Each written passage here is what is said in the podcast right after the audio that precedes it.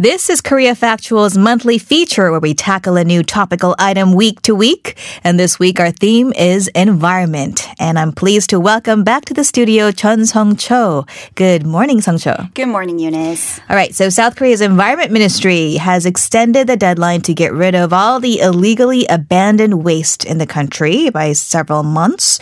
The original plan was to do so by the end of this year, but so far the government reportedly has only managed to treat about 60%. Percent. Right. Um, here, illegally abandoned waste means mountains of garbage that's, that's sitting at some of the landfills around the country right now. The piles have been accumulated over the last few years, especially since the site management companies accepted garbage far more than they can handle. And it's certainly posing public health risks and polluting farmland in nearby areas since the waste turned so putrid it started to decompose, uh, spontaneously combust, and emit foul fumes. So you may wonder why the government has failed to keep its promise to solve the problem within this year. But we're talking about 1.2 million tons mm-hmm. of garbage. That's what they started with in April when President Moon Jae-in, uh, who thought something drastic had to happen, called for the government's all-out efforts to dispose of the buildup of toxic trash and set the deadline to the end of this year. So then why do we have so much trash in the first place? Do we not have enough treatment plants? Well, in theory, all waste produced in the country is handled in one of the three ways. It is either recycled, processed into fuel, or incinerated. Mm. But a series of events in recent years have disrupted this system. Mm. So in 2017,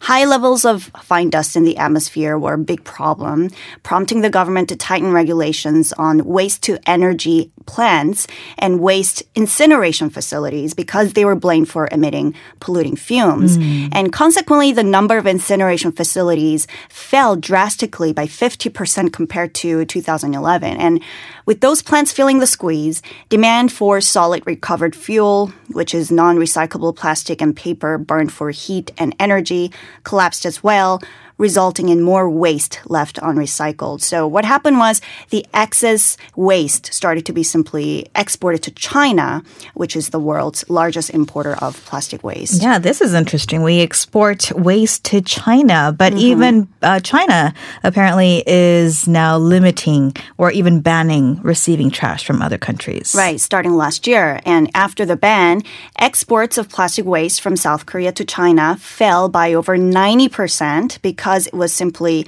impossible. And the problem is, um, and th- the problem that's still in need of global efforts to be addressed, a lot of the times, um, developed countries, including South Korea and Japan and the US, try to shunt their problem onto Southeast Asia because they cannot export their waste to China anymore. Mm. Um, and now to countries including the Philippines, Thailand, that are willing to import waste if it means creating profit. But uh, the silver lining is the South Korean government has really revamped its efforts and policy measures to take the matter into their own hands, especially with President Moon raising the awareness by himself. The government is still in the works to develop and apply stricter regulations on waste management and has promised to track the illegal disposal of waste and to deter future dumping.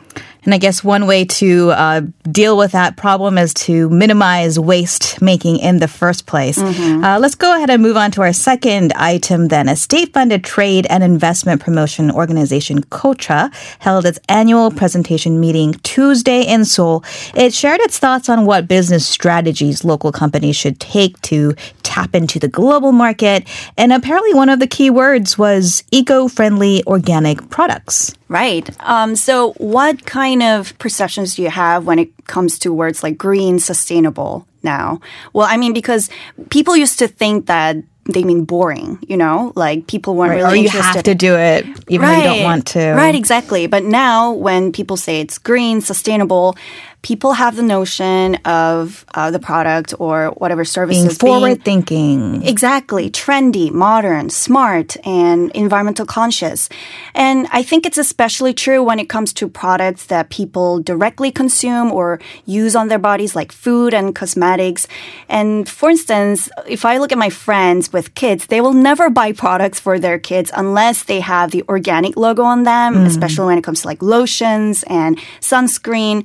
And And I have people who religiously took the mobile application that tells them what ingredients are inside beauty products and cosmetics whenever they go makeup shopping.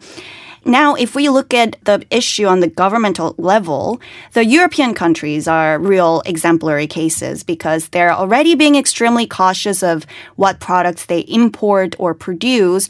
But on top of that, the European Union takes it up a notch and plans to ban, completely ban, any beauty products or cosmetics that contain harmful substances, chemicals in all the EU countries starting next February. That actually sounds like it makes sense. Right, Why would you want to put toxins on your skin? Yeah, but the problem is a lot of governments, including um, the US and South Korea, they're not really strictly following the regulations. And uh, the EU is also working on legislation that focuses more on upstream activities by imposing stricter requirements on chemical manufacturers and the pharmaceutical industries. All right. And in the world of fashion as well, we see more and more people being, um, I guess, more conscious about the choices they make too. Right. And yes, another great example is clothes, the clothes that we wear. Uh, green is truly the new black now. Uh, fashion retailers are not like the old days when SPA or fast fashion brands first emerged and pumped out cheap clothing at an unprecedented rate in order to keep up with their ever changing trends. And so it's not about mass production anymore. Um, as consumers are becoming more and more aware of the devastating environmental implications of the fast fashion industry, sustainability has become an undeniable trend now. So thrift and vintage shopping and the use of resale apps are on the rise and are the most sustainable options for consumers. And uh, for those still wary of buying secondhand, environmentally conscious brands such as Reformation and Patagonia are among the most popular of 2019. Patagonia is known for using recyclable materials to manufacture their clothes. So perhaps the next decade will see a greater extension of the trend towards sustainable fashion. All right. And before we let you go, let's talk about this interesting piece of news. A team of scientists from the UK and Australia, they teamed up to use underwater loudspeakers to try and entice fish back to dead coral reefs and potentially help them recover. What song are they playing? right? I wonder. But it's not really a song. I'll tell you what it is. Well, so it's a widely known fact that coral reefs around the globe are dying off at an unprecedented pace now.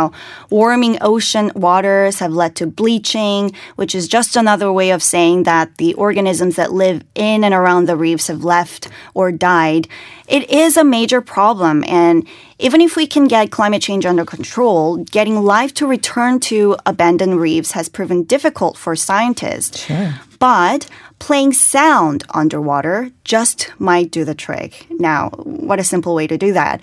According to a study recently published in Nature Communications, the scientists used a process what's called acoustic enrichment by replicating the sounds of healthy reefs. I don't know what that sounds like, but they placed loudspeakers on patches of dead coral in the Great Barrier Reef and discovered that twice as many fish arrived and stayed around the corals um, compared to equivalent patches where no sound was played. Okay, acoustic enrichment, whatever sounds uh, healthy reefs make.